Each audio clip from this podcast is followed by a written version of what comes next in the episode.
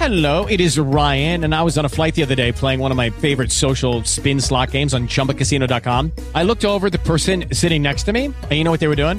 They were also playing Chumba Casino. Coincidence? I think not. Everybody's loving having fun with it. Chumba Casino is home to hundreds of casino-style games that you can play for free anytime, anywhere, even at 30,000 feet. So sign up now at ChumbaCasino.com to claim your free welcome bonus. That's ChumbaCasino.com and live the Chumba life. No purchase necessary. VGW. Void where prohibited by law. See terms and conditions. 18+. With Lucky Land Slots, you can get lucky just about anywhere. Dearly beloved, we are gathered here today to... Has anyone seen the bride and groom? Sorry, we're here. We were getting lucky in the limo and we lost track of time. No, Lucky Land Casino, with cash prizes that add up quicker than a guest registry. In that case, I pronounce you lucky. Play for free at LuckyLandSlots.com. Daily bonuses are waiting. No purchase necessary. Void where prohibited by law. 18+. Terms and conditions apply. See website for details.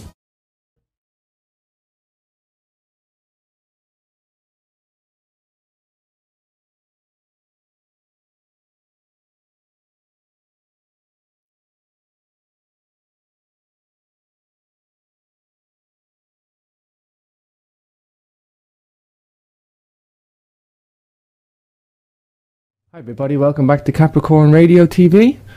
This is your host James, and I'm super excited about today's guest. We have this one booked in for a while, and I've been thinking about this one for a while as well. We're going to be talking to David M. Jacobs. He is a doctor and associate professor of history at Temple University, specialized in 20th century American history and culture. However, he began researching and the controversy over unidentified flying objects in America in the 60s, and he's amassed over 35 years of primary research data and analytical hypotheses on the subject. Dr. Jacobs has written and developed many articles, papers and addresses on the subject of UFO abduction, and has been a consultant to the major UFO organizations. In recent years, he's concentrated on ascertaining the proper methodological techniques for the hypnosis and therapy of abductees.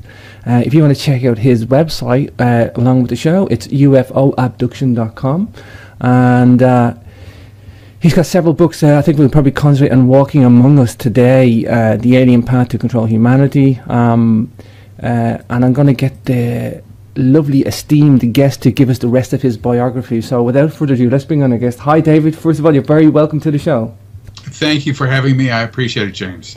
Great to have you here. And just in a little chat on the prelude there, you know, I love historians, I love engineers, and I love scientists, and I love historians who delve into other subjects. I kind of do that myself, and I just think you bring one skill set from another genre into, and I think that's like a fresh mindscape to delve into subjects. It's analytical, it's research, it's... Tell me a bit about the historian in you. I'm always fascinated with historians. Well, there are two things that most people think they can do. Number one is paint abstract expressionist art, and number two, write history.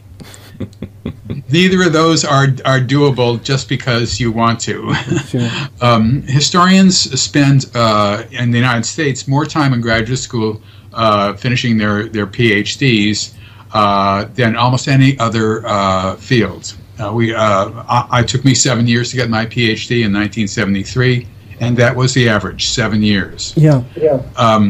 And during that time, you learn that how the proper methods of investigation, the proper methods of analysis, proper is a loose word, but also you learn that in history, there's an awful lot of things that happen in history. If you could, it's let's just say endless. And so what you have to do is you have to understand what's important and what's not important when you're writing about something. Now, that is somewhat of a subjective judgment in many cases. What is not important, what you're not going to include, what you're not going to have part of your ideas, and so forth. And other people may take issue with that. So you try to guard against that, and you guard against that by understanding where you live. I live in the United States. I might think about things differently than they do in the UK or Ireland or wherever. I am a male and not a female. I'm white. There's a whole. I lived in on the West Coast and then in the Midwest, and now I'm on the East Coast. There's a whole bunch of. There's more factors than that come into this for you to start making decisions about things, and you learn how to do that in graduate school, as opposed to just taking everything at face value, and that's good for the abduction phenomenon. Because with the abduction phenomenon, you're dealing with something that is either totally insane or happening. It's either a construct of people's minds or it's happening. It's not like the UFO phenomenon where there's a middle ground of people being mistaken. They say they see something, other people see it, it's odd, it's strange, it's amazing, it's a flying saucer, investigators come in and find out actually it was a plane. Everybody saw something, but they were mistaken. With abductions, it's mental or it's physical. There's nothing, there's no mistakes. It's all being derived from your own mind or it's actually happening. Now the problem with abductions and the problem for historians or the problem for anybody who does serious abduction research is people forget what has happened to them immediately after the abduction. Not all people. Some people have bleed through memories where they know something strange has been going on. Those are the ones we see because the other ones have no knowledge of what's going on with them. The problem with the evidence is if you were to read an autobiography by a historical figure, let's say it's by a historical figure, it doesn't matter. When they write their autobiography, they tend to put themselves in a fairly good light. Sure. You know what I mean? They're not out to say mea culpa. They're out to give their own point of view of what has happened. With abductions, you have a similar kind of situation, only very different, if I might use those two concepts in one sentence. In that, when people start remembering what happened to them, they're almost always wrong. They may be wrong in simply remembering it correctly. They may be wrong in the fact that it's mixed up with dream material or other mental material in their minds. They may be wrong in the way in which things have happened. They may be wrong in the way they heard people talking to them or beings talking to them. There's an awful lot of ways you can be wrong, and it's up to the researcher to figure out what's right and what's wrong, to figure out exactly what is going on, and like that. Now, regardless of that idea of having to understand what the abductees are saying, is the fact that you are still dealing with memory, human memory, of which I confess now, I have none. Human memory with retrieved through hypnosis with all its attendant problems mm-hmm. Administered by amateurs, like let's just say me. Mm-hmm. Mm-hmm. And therefore what you get is a sort of from the earliest time on, a mishmash of things that had happened. Everybody knew that they had been abducted, but there was no concept of putting things together for most people. Most researchers simply took everything at face value and said that's what happened. That's a fatal error, to use an ancient computer phrase, mm-hmm. and you can't do that. So doing abduction research is a little bit similar to doing historical research, but in a way it's more difficult because you're learning everything on the fly.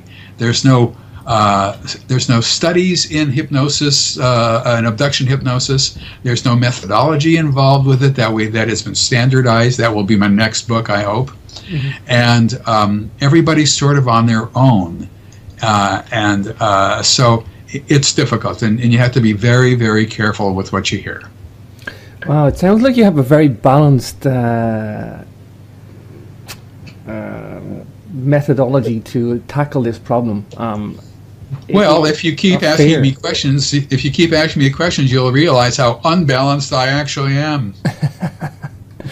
But the mindset of historians, and when I say that, I like that, because they say that history is written by the victors, and I understand that whole idea that there's a judgment involved. But you do sound like you have at least tried to not be judgmental. I know it's very hard. Everybody judges something in the world. Everybody judges a problem, or everybody has to make some sort of a judgment. To say somebody's not judgmental, everybody's judgmental, but it's whether that's your primary motive or not.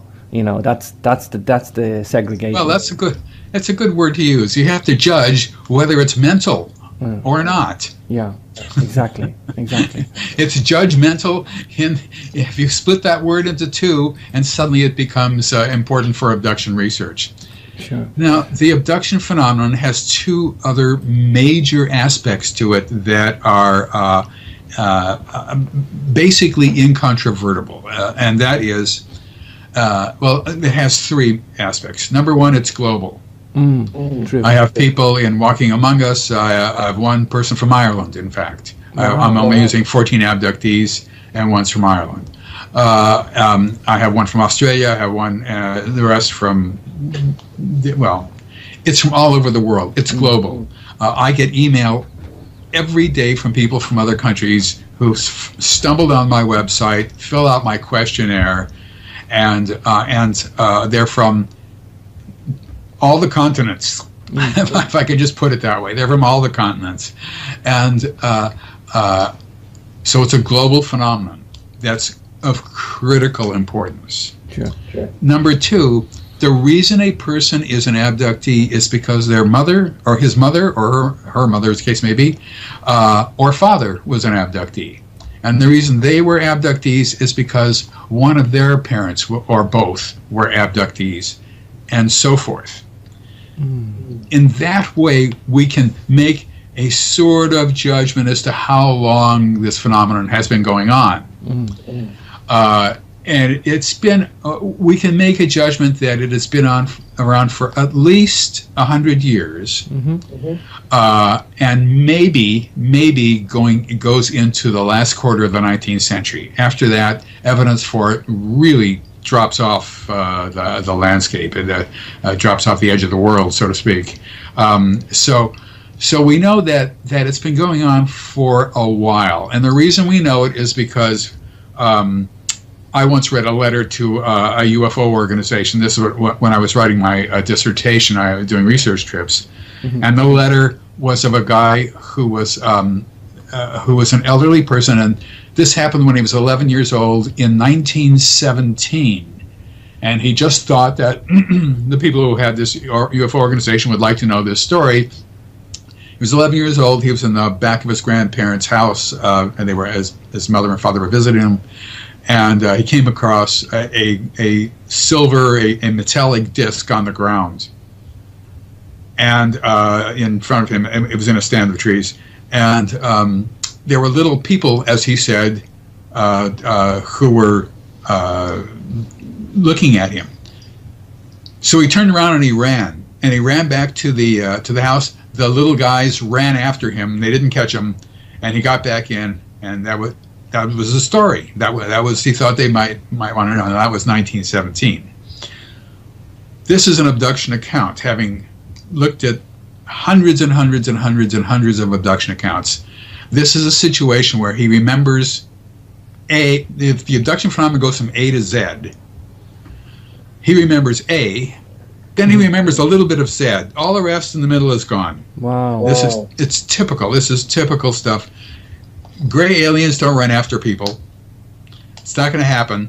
The environment and the person is controlled upon sight. And that was 1917. Now, my colleague, a famous person in abduction research, now deceased, Bud Hopkins, investigated a case that happened in the 1920s. And I investigated two cases that happened in the 1930s, and many, many cases that happened in the 1940s and all the way up to the present day, obviously. That means, so what that means is that it's a certain, there's a certain amount of temporal quality to this. It's been going on for a while. Mm-hmm. There's no evidence of what's going on in the year 5000 BC or zero or whatever.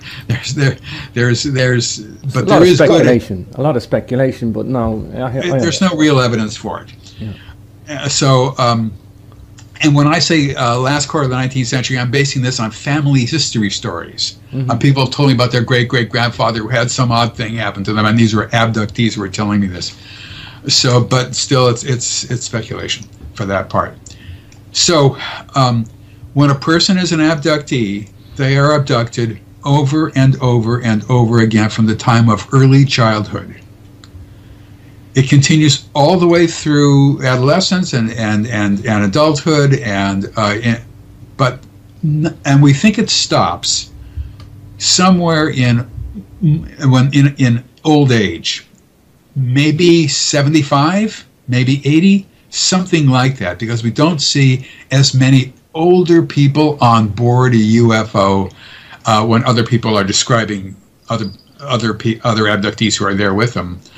We don't see very old people, but we do see older people, not very old. So, and we think it stops sometime. So what you have is a phenomenon that is ongoing, constantly, has been around for a long time, and is global. Those things have remained absolutely ironclad true for many, many years now that we've known about this. And that brings up all sorts of very, very serious questions about what this phenomenon is all about. Now, you alluded to a couple of things, and it kind of leads me into my next question, which is good. Let's talk about the parameters, because there seems to be, like you said, like everybody remembers the A and everybody remembers the Z, but the bit in the middle is fuzzy or hazy or just not there. There seems to be a lot of parameters that are inherent in every abduction case. So maybe the telepathy, where they're being controlled by other entities, the telepathic control of them, and their either inability to move or whatever. The primary motives seem to be kind of repeatings as well. Of why they've been abducted. So I'm trying to speak in a general case about overall. So tell us about abductees and their testimony, and maybe talk about some of those parameters, or maybe give us a list to show that there's something like a pattern. I'm always looking for patterns and recognition, so it kind of gives the whole research more credibility when you see the same parameters popping up time and time again. Absolutely. Without the same accounts going on from people from various walks of life, people who are people have come to me who are psychiatrists, psychologists, medical professionals, therapists, scientists, maybe I said the university professor, but the fact is so that also people who've dropped out of school in third grade or whatever, and people can't hold a job, whatever. They all say the same thing. It doesn't matter. Nothing matters in their lives, where they were born, what they did, how smart they are, how unsmart they are, nothing matters. They all say the same thing. Some years back, I remember sitting in behind me. There's another room with a little day bed and a chair that I sit in and put my feet up on a radiator, and there's a person who comes in and lays down, and all that, and we do a hypnosis with abductees. What went on through my mind in person after person, session after session, over and over and over again? There was one thing that went through my mind: stay awake. Stay awake, don't fall asleep. Stay awake, stay awake, stay awake. While they are telling me the most astounding stories in the history of humankind, and I'm trying to stay awake. because everybody says the same thing. I've heard these similar accounts hundreds of times. I am not exaggerating. And of course, I'm very relaxed myself because I just do simple relaxation techniques. People are not in a trance. I'm not convincing them that they're a teapot or something like that. They're just remembering what happened to them. And sometimes somebody will say something, and I'll think about that, and I say, oh, that's interesting. And I'll think really hard about it, really, really hard. And then I realize I'm dreaming. I have fallen asleep. Wow. And so I have to wake myself up, and what happens next, you know. But that soporific affect, that soporific effect, that soporific quality is extremely important. It is sleep-inducing because everybody says the same thing in the same detail, with talking about the same instruments, doing the same procedures, regardless of who they are. And I would say 90% of it has not been in popular culture. They can't pick it up from popular culture. It is possible if they read my books, Secret Life and then The Threat, it's possible that they did that. Some have read them. Most haven't. Some have read them, and they say things that are different that's in my book, because there's been a lot of years since I wrote that book. And it came out in 98. So all of them have two things that they're worried about. They don't want me to put things in their mind, because they think that I can do that with hypnosis, that I can make them think that they're a robot or something. And they don't want to pick up things in popular culture that they just parrot back to me as if it happened to them. They are all aware of that. They're all aware of that. They don't know all the ins and outs of the other things that they should be aware of, but they're all aware of that. They know about that, and so they're careful when I'm asking them questions. They're careful about what I'm asking and how they're going to answer it. And sometimes they don't want to answer it, and they just don't.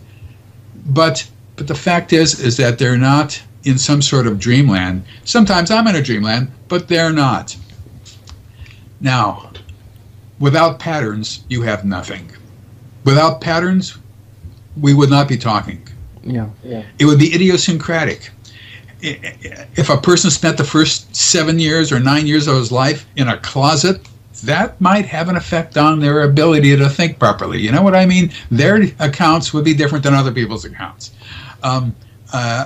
You'd think that different accounts would come about because of different religions or different upbringings or different or whatever. It does not matter. They all say the same thing, which drives me forward. Now, how many times is a person abducted in their life, you say? Which you haven't said. No. Let's just say a person is only abducted 5 times a year, and most abductees would give their left arm to be abducted only 5 times a year. That does not happen. That is just, I just don't find that. But let's just say it's only 5 times a year. And they're 45 years old. And they come to me, how many times is that? That's over 200 times. Yeah, 200 times. That's 200 times. It's crazy. That is not possible. No one has been abducted only 200 times. They're abducted over and over and over again throughout the course of their life, and this is a clandestine program. It is secret. And the way in which you keep it secret is you keep it secret from the person who is being abducted, even though it is going on over and over and over again. Let's fast forward, David, and then we'll come back again. I mean, I'm going to jump a little bit here. Is it just right to say that their abductions are because of genetic manipulation, hybridization? Is that the prime? Is it right to say there's only one primary goal? Or is there a multitude? There was one primary goal, and the goal that we see but we do not understand why. But the goal that we see is the production of hybrids, that is to say, combinations of humans and aliens.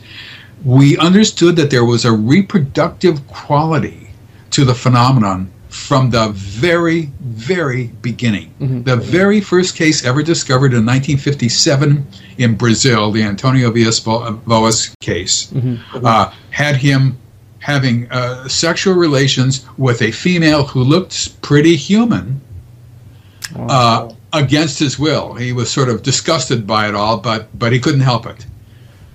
Then there was the Barney and Betty Hill case in 1961 in the United States, yeah. where Barney reported having sperm taken from him, mm-hmm. and thank God he was so embarrassed by it that when the book was written about their experiences, called The Interrupted Journey, he had the author take that part out. So no guy could then say, well, you know, I must have picked it up from reading the Barney and Betty Hill book. Nobody knew that. And Betty had what she said was they told her was a pregnancy test. That's almost certainly not true. There is no such thing as a pregnancy test in this phenomenon, and they wouldn't tell her that. But that's her mind derived that when they injected a needle into her navel. And they probably, we've seen that procedure many times, it's probably just heading towards an ovary to take out follicles. And after that, they take sperm and eggs, they put them together, and they do something with that zygote or gamete. Mm. They add, and I'm going to guess here, alien DNA. I don't know if aliens have DNA, but they add something from the aliens to this gamete. It's then reinserted into a woman, or inserted into a woman, and allowed to gestate for about 9 to 11 weeks. At that time, it is taken out because that's when they begin to show, they realize, my God, I really am pregnant, but I haven't had sex for 11 years. Therefore, I can't be pregnant. But when they start to show, they've lost their periods, and they begin to show all the other signs of pregnant, that can't be allowed. Because if that is allowed, they will have an abortion and have it removed, period. It's just, it's too bizarre. It's crazy. It's nutty. They can't be pregnant. It is not possible. For some people it is, but it's removed anyway. So secrecy is the word. And they think to themselves, it was just some sort of, some mental scare. I must have been nervous or something, and that's what happened to me, and I didn't have my period. Mm-hmm. But the fact is, though, that all women undergo this. Now I say all because I'm assuming that they're abducted before, if they have their ovaries removed for cancer or something like that. The phenomenon keeps on going. They have they do other tasks. They have other procedures that they do for these people. So we knew that there was this reproductive aspect.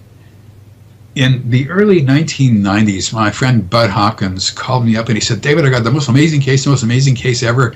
I've never heard of a case like this. It's just astounding. Maybe this is the late 80s. I can't exactly remember. And I said, what was it? And he said, this woman I'm working with who I knew, she said that they took her into a room, and there was a weird-looking alien standing there holding a baby. I said, a baby? What do you mean, a baby? Sure. He said, yeah, it was a weird-looking baby. It was a strange-looking baby. It was looked sort of like a cross between a human and an alien. It was weird-looking. I said, well, huh? And then he said, and not only that, but they wanted her to hold the baby. I said, hold the baby? Well, what for? What do you mean, hold the baby? Why? Mm-hmm. He said, not only that, but they wanted her to feed the baby. And my brain was saying, feed the baby? Did she tell them she's not lactating, she's not pregnant, she's not married, you can't just feed the baby. That's not the way it works. He said, yes, but they forced her to push the baby up to her breasts anyway, even though she told them she can't do that. They said, that's okay, just then they put the baby up to the the breast. And I thought to myself, after Bud telling me that, that we will never be able to understand an alien's mind because they value form over function. They want her to put the baby up as if she can feed the baby. That's the form, but there's no function. There's no milk. She can't feed the baby. Gotcha. That was wrong. They've already stimulated lactation. I know the procedures that happen, and as soon as when I ask a woman how her breasts feel when she gets off a table, I've asked them how different things feel, and it's just one of them. And they say, well, they feel kind of heavy. I know she's going to feed a baby, whether she knows it or not. Mm-hmm. She just hasn't remembered that, Now, I'm obviously not going to tell her that. I just go along and say what happens next. But the fact is that we see them as babies, as toddlers, as older children, as young adults. I'm sorry, as adolescents, as young adults, as regular adults, but not as older adults, very much like abductees, not as older adults. And so not past 60 or so. This is universal. Universal. Mm. All people have these procedures. They all do. Everybody does. This is a hybridization phenomenon. It's a lot more than that. But the main course that we see here is the production of hybrids. So there's different forms of hybrids. There's ones who look really alien, and there's ones who look really human, and there's ones in the middle too. Depending on how hybridized they are, the level of hybridization directs which tasks they will have as they get older. They age at the same rate, essentially, we think, for the more human ones, as humans do. Wow. There's so much in that there, David. I'm just thinking, obviously then having multiple visitations will explain, if it was a purely genetic breeding program, obviously to have that bonding with a child, or the nurturing, or the feeding of the baby, there's going to have to be multiple visits. If that would explain why there's not just one visit. I mean, if I was just taking an egg and having a test tube baby somewhere, it's not as simple as that. There seems to be a very detailed. There's more that goes with it. When the babies grow up, it's up to abductees to start teaching them about life on Earth. And so, for example, in a previous book I wrote, The Threat, I talked about, for example, a woman stood in front of a group of hybrid children, and there was images on the screen. And the images, for example, there was an image of a dog. And the kids would ask, what is a dog for? Wow. And she would say, well, for companionship and affection and this and that.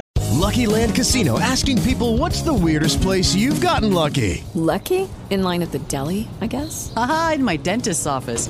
More than once, actually. Do I have to say? Yes, you do. In the car, before my kids' PTA meeting. Really? Yes. Excuse me, what's the weirdest place you've gotten lucky? I never win and tell. Well, there you have it. You can get lucky anywhere, playing at LuckyLandSlots.com. Play for free right now. Are you feeling lucky? No purchase necessary. Void where prohibited by law. 18 plus. Terms and conditions apply. See website for details. And then the next picture would be of a goat. What is a goat for? Well, milk. And do you eat goats? She said, no, I don't eat goats. I'm a vegetarian. But some people eat goats, and they might ask that same question of a dog. Do you eat dogs? And things like that. So they start learning about what's on Earth and what things are from abductees, and most abductees do that sort of thing, and more so as they get older, and so on and so forth. Now, in The Threat, one of the things I uncovered was that they would have a situation whereby, and this is leading into this next book, they would have a situation where abductees would be in a situation whereby they would be taken into a room, and there would be an image on a screen-like device on the wall, and this is an actual event. A woman looks up, and it's a picnic. People are at a park. They were throwing a ball around. They were grilling barbecues. There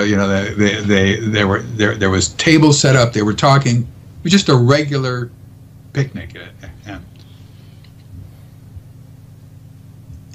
Telepathically, and all communication is telepathic.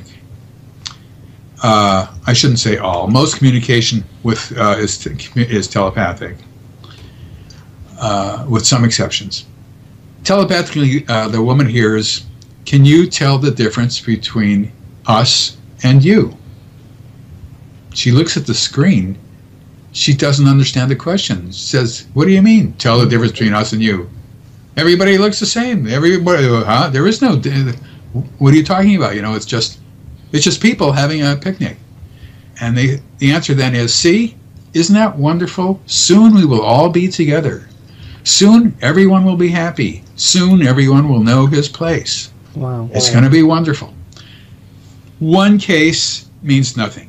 Another person began to talk about, soon there's going to be a change. They keep saying there's going to be a change. The change, it was going to come. The change is going to come.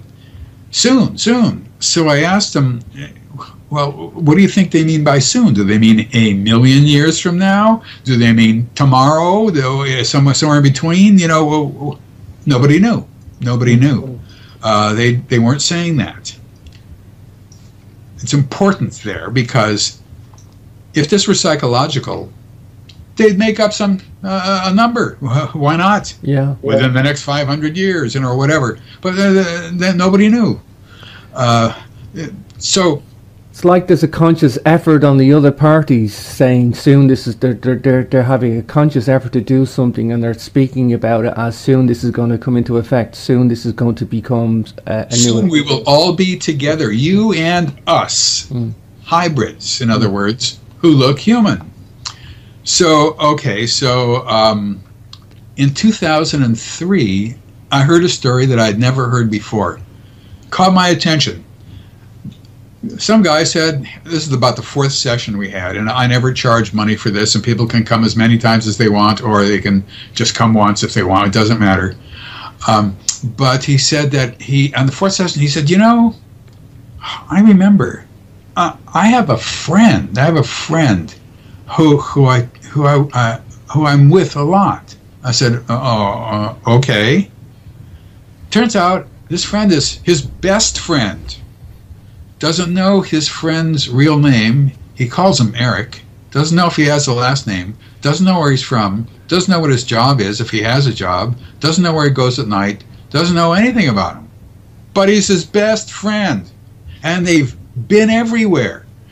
They went to a baseball game here in the States, to my astonishment. They've been to restaurants. They went on fishing trips. They've been to different countries, this and that. He talks with this guy all the time, including just before he would come to my house for a session, whereas his friend would tell him not to do that. That's not good. That's bad. Don't do that. But he would come anyway. That's one account. That goes on the back burner, waiting for people to validate that, because it's something so strange. I've got a lot of stuff about hybrids in The Threat, and I knew there's different kinds of hybrids. I knew what kind of stuff they did, but nothing like this. Then, a while later, somebody else begins to talk about things like that. Then another one, then another one, then another one. And then I realize, in my corner of southeastern Pennsylvania, the change is happening now. And consequently, what the book Walking Among Us is about is the fact that people have asked me questions over the years. Do you think they're living among us? Do you think they're walking among us? You know, I knew a guy who was really weird. He was tall. He had a weird nose, and he was kind of screwed up in his head. Maybe he was a hybrid and all that. I loved that question. It was my favorite question to answer. I loved it because I got to say absolutely not. There's no evidence whatsoever that they are walking among us. I felt sane then. I felt good because I could say no in this area of total insanity. you know, of this area of abductions that cannot possibly be happening. But now it's my least favorite question. I dread that question because I have to say yes. And I don't want to say yes because it makes me sound like an idiot. But I have to go, as a good historian, where the evidence has led me. And it has led me to that. And if you read it, Walking Among Us, you'll understand what the job is for abductees in terms of how are they going to teach young adults who are moving into the society, how they teach them, even though they've had a lifetime of teaching about this, that, and the other thing on Earth, these beings, who I call hybrids, who are the ones who are human in every conceivable way except neurologically, they can control us and we cannot control them. But hybrids, for example, are, when they're removed from a woman's uterus or wherever, they are then put into tanks, like glass tanks filled with liquid nutrients, where they gestate for several more months. They're then removed, and then they start to grow normally. They don't have a birthday. They don't know how old they are.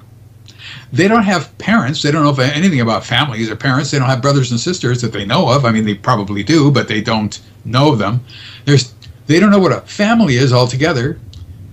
They have not sat in a high chair and been fed by their mother or father in the kitchen, where there's a television, where there's plates and forks and knives and things like that, and a refrigerator.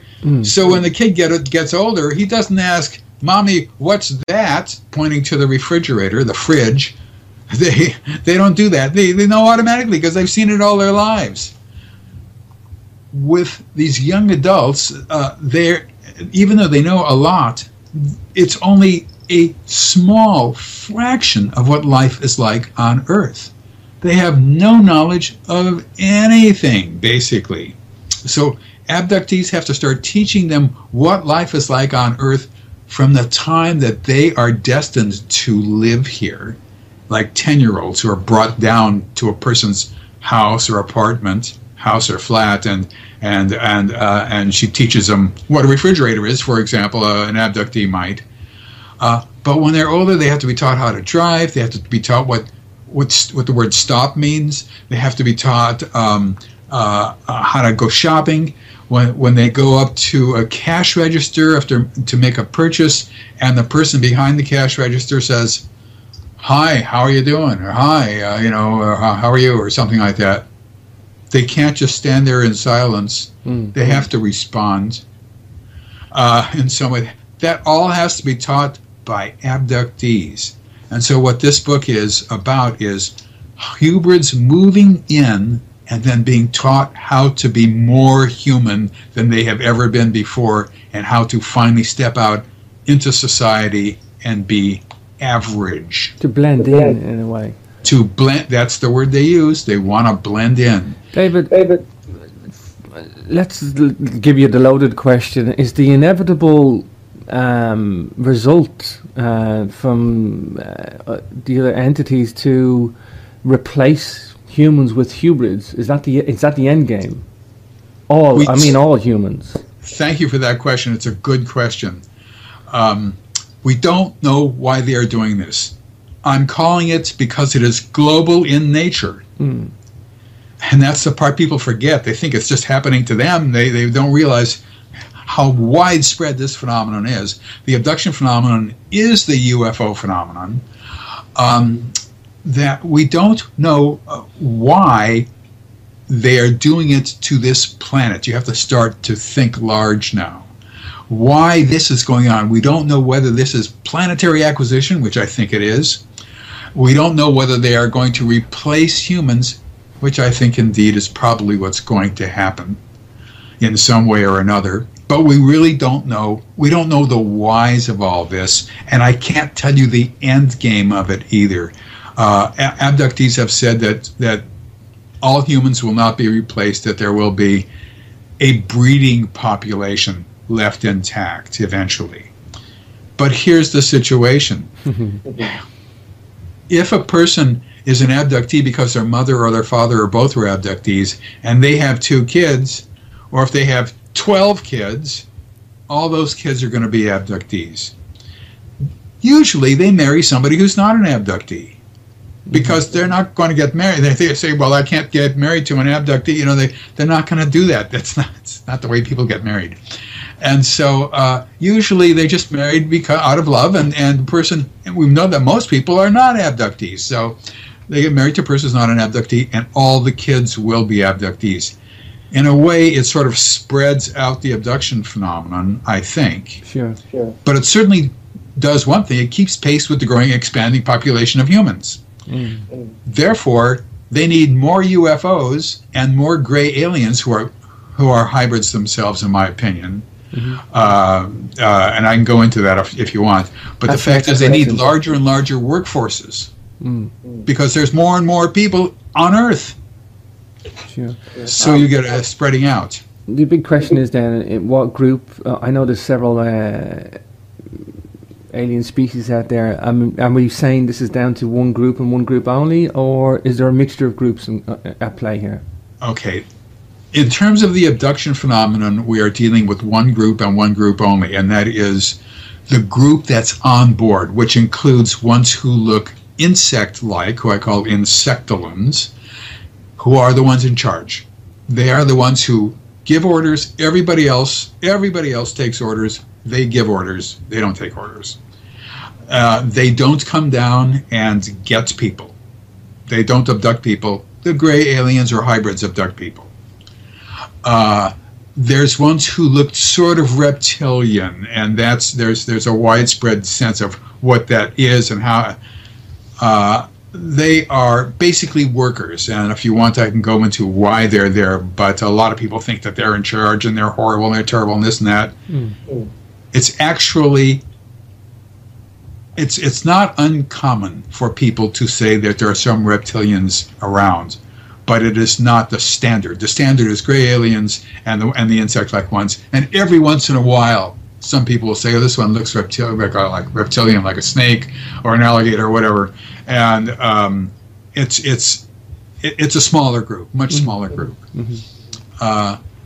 So I think, though, that my sense is for the reptilians, and now this is speculation. The insect-like ones don't abduct people. When they had to have certain things are required to have happened before the abduction program began. These beings had to discover Earth. They had to know we were there in some way. Obviously, that had to be. The hybridization program probably. Well, I'll continue. I won't go into that. In order to begin the hybridization program, they had to have a workforce with them already, because they don't come down and get people. They had to have a workforce. Mm. The reptilians or whoever are probably other aliens, maybe from other planets that were acquired, but obviously other aliens. They are extremely alien-like. They are not like gray aliens who have vaguely human features. They're different.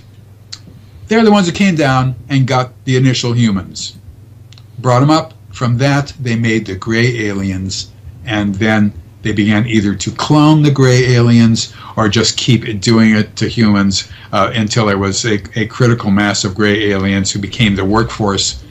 And my guess is, though, it's a process of cloning, because they all pretty much look alike. Act alike, think alike. So that's how the reptilians came about. They were the first workforce.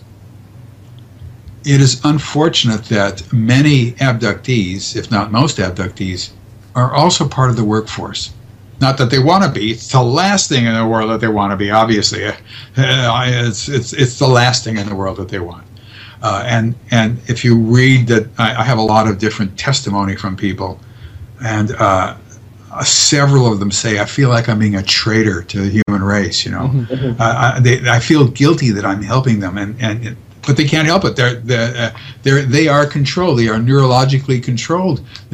These beings, all of them, from hybrids up to the other hybrids, up to gray aliens to the insectaloids, they all have the neurological ability to control humans, and we cannot control them. Mm-hmm.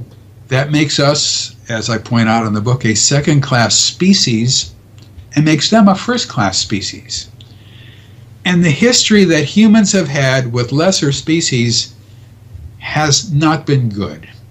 Into the present day, humans are hell-bent on destroying all other life on Earth, it seems, in some way or another, through screwing up the rainforests, to killing lions in Africa, to whatever it is. Mm-hmm.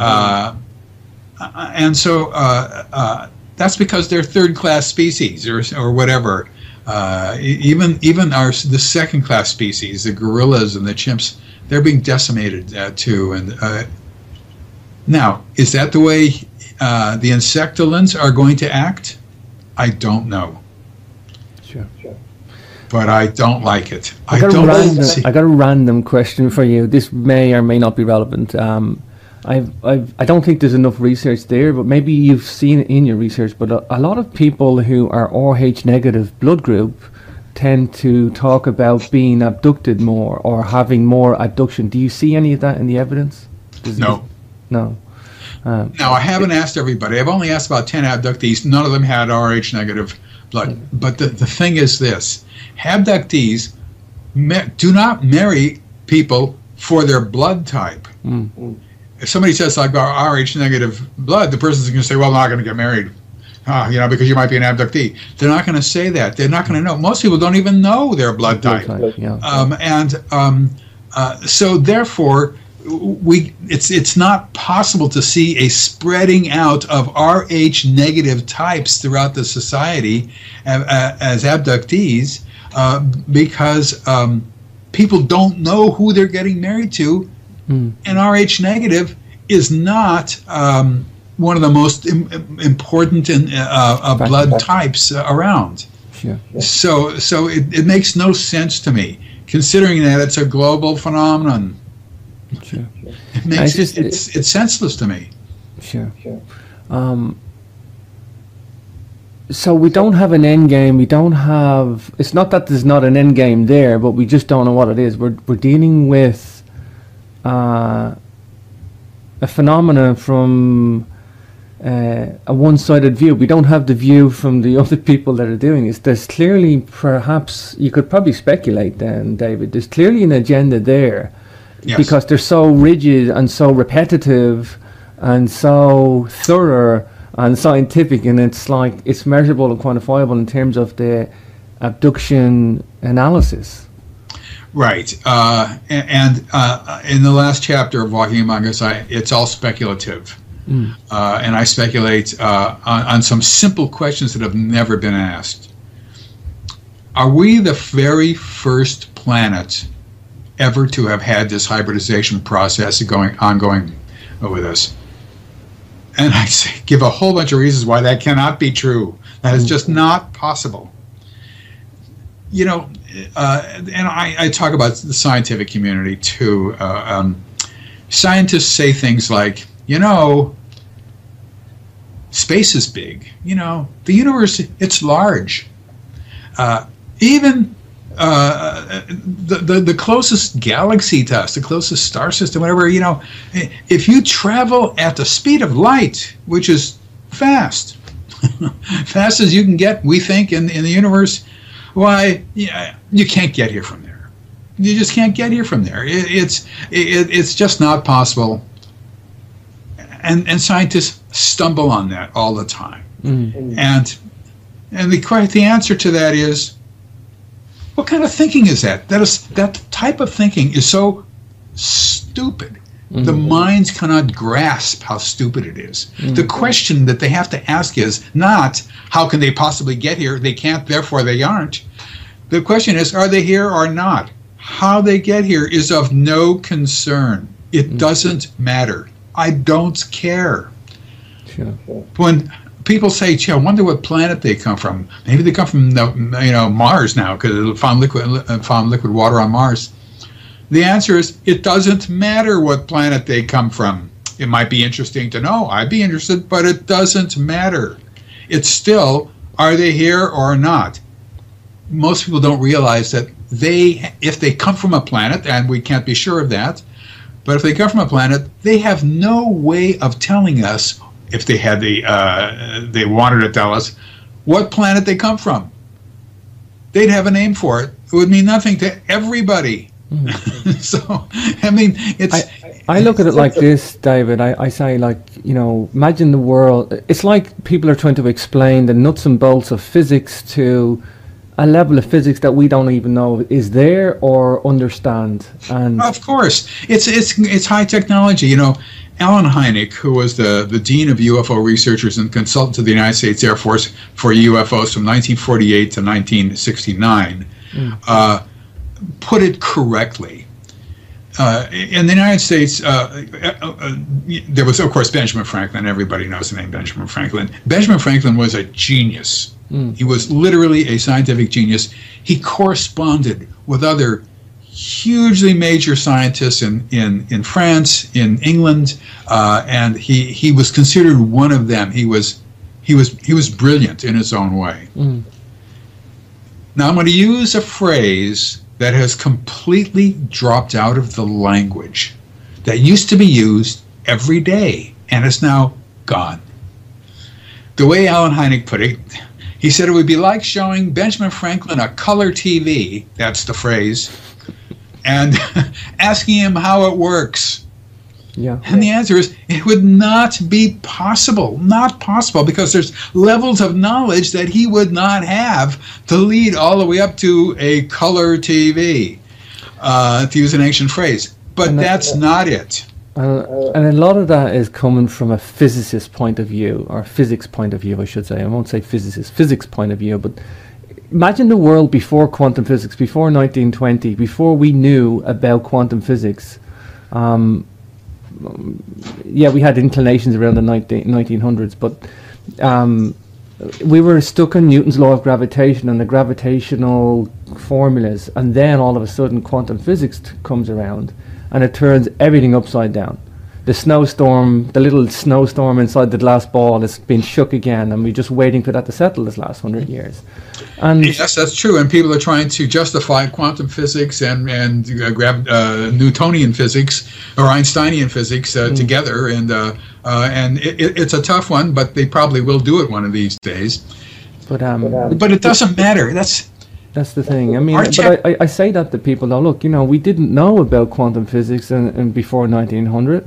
We didn't get it. And then now that we have it, it explains so many things. But people forget there was a time we didn't know about it. And there was all this exotic stuff going on. And we thought we had it all figured out. We thought we knew it all. And there was nothing more to discover. The best way to look at this is just temporally. Our technology is, let's just say it's a few hundred years old. Okay, let's just say it's a few thousand years old. Okay, let's say it's 5,000 years old. At 5,000 years in cosmic time, that is not even the beginning of the blink of an eyelash. When you think about future physics, you can't think about 100 years in the future. You've got to think God knows when. I mean, the amount of stuff that we don't know is limitless, essentially, and because our own technology is so new. You got to remember, the electronics industry as we know it now comes out of the World War II. It's just there. If you're 120 years old, you've lived through most of the technology that's been invented, or let's just say 150 years old. I mean, it's in terms of geologic time or cosmic time, it's nothing. It's zero. It's no technology at all, considering the rapidity that things are changing even now as we speak. Sure. I want to focus on the abduction case studies for Walking Among Us. David, how do you? I know you've done like some 150 plus abductees and over 1,000 cases. How do you choose the ones for the book? What was your idea or parameters for choosing the abductees that you concentrated in Walking Among Us? Yeah, I backtracked a little bit for people who pick up this book cold and don't know about Secret Life and The Threat, and so I had to have background in it. And then I concentrated on abductees who were telling me that they were helping people move into the society. And that's what this book is about, how they're doing it. And so I thought that was important enough to deserve a book. And so what you have is people saying, who are unaware of other people's testimony, saying the same thing over and over again in the most mundane way you could ever imagine. For example, I'll tell you one of many of these accounts. A hybrid comes down with a hubrid child. That is to say, this is a kid who's like 10 years old, and when he grows up, he's going to move in. The caretaker is not. He's less of a human. He's more just, he's got a task, he's a caretaker, he's a hybrid, to this abductee's house. She takes him on a tour of the kitchen. He's extremely interested in, when you pull out a drawer, the rails on the side of the drawer. That fascinated him. And some other stuff. They go into the living room, into the parlor, whatever, and there's a couch and a poster chair, and the caretaker and the abductee sit on the couch, and the kid goes to the chair and sits straight up, not leaning back or anything like that, in the chair.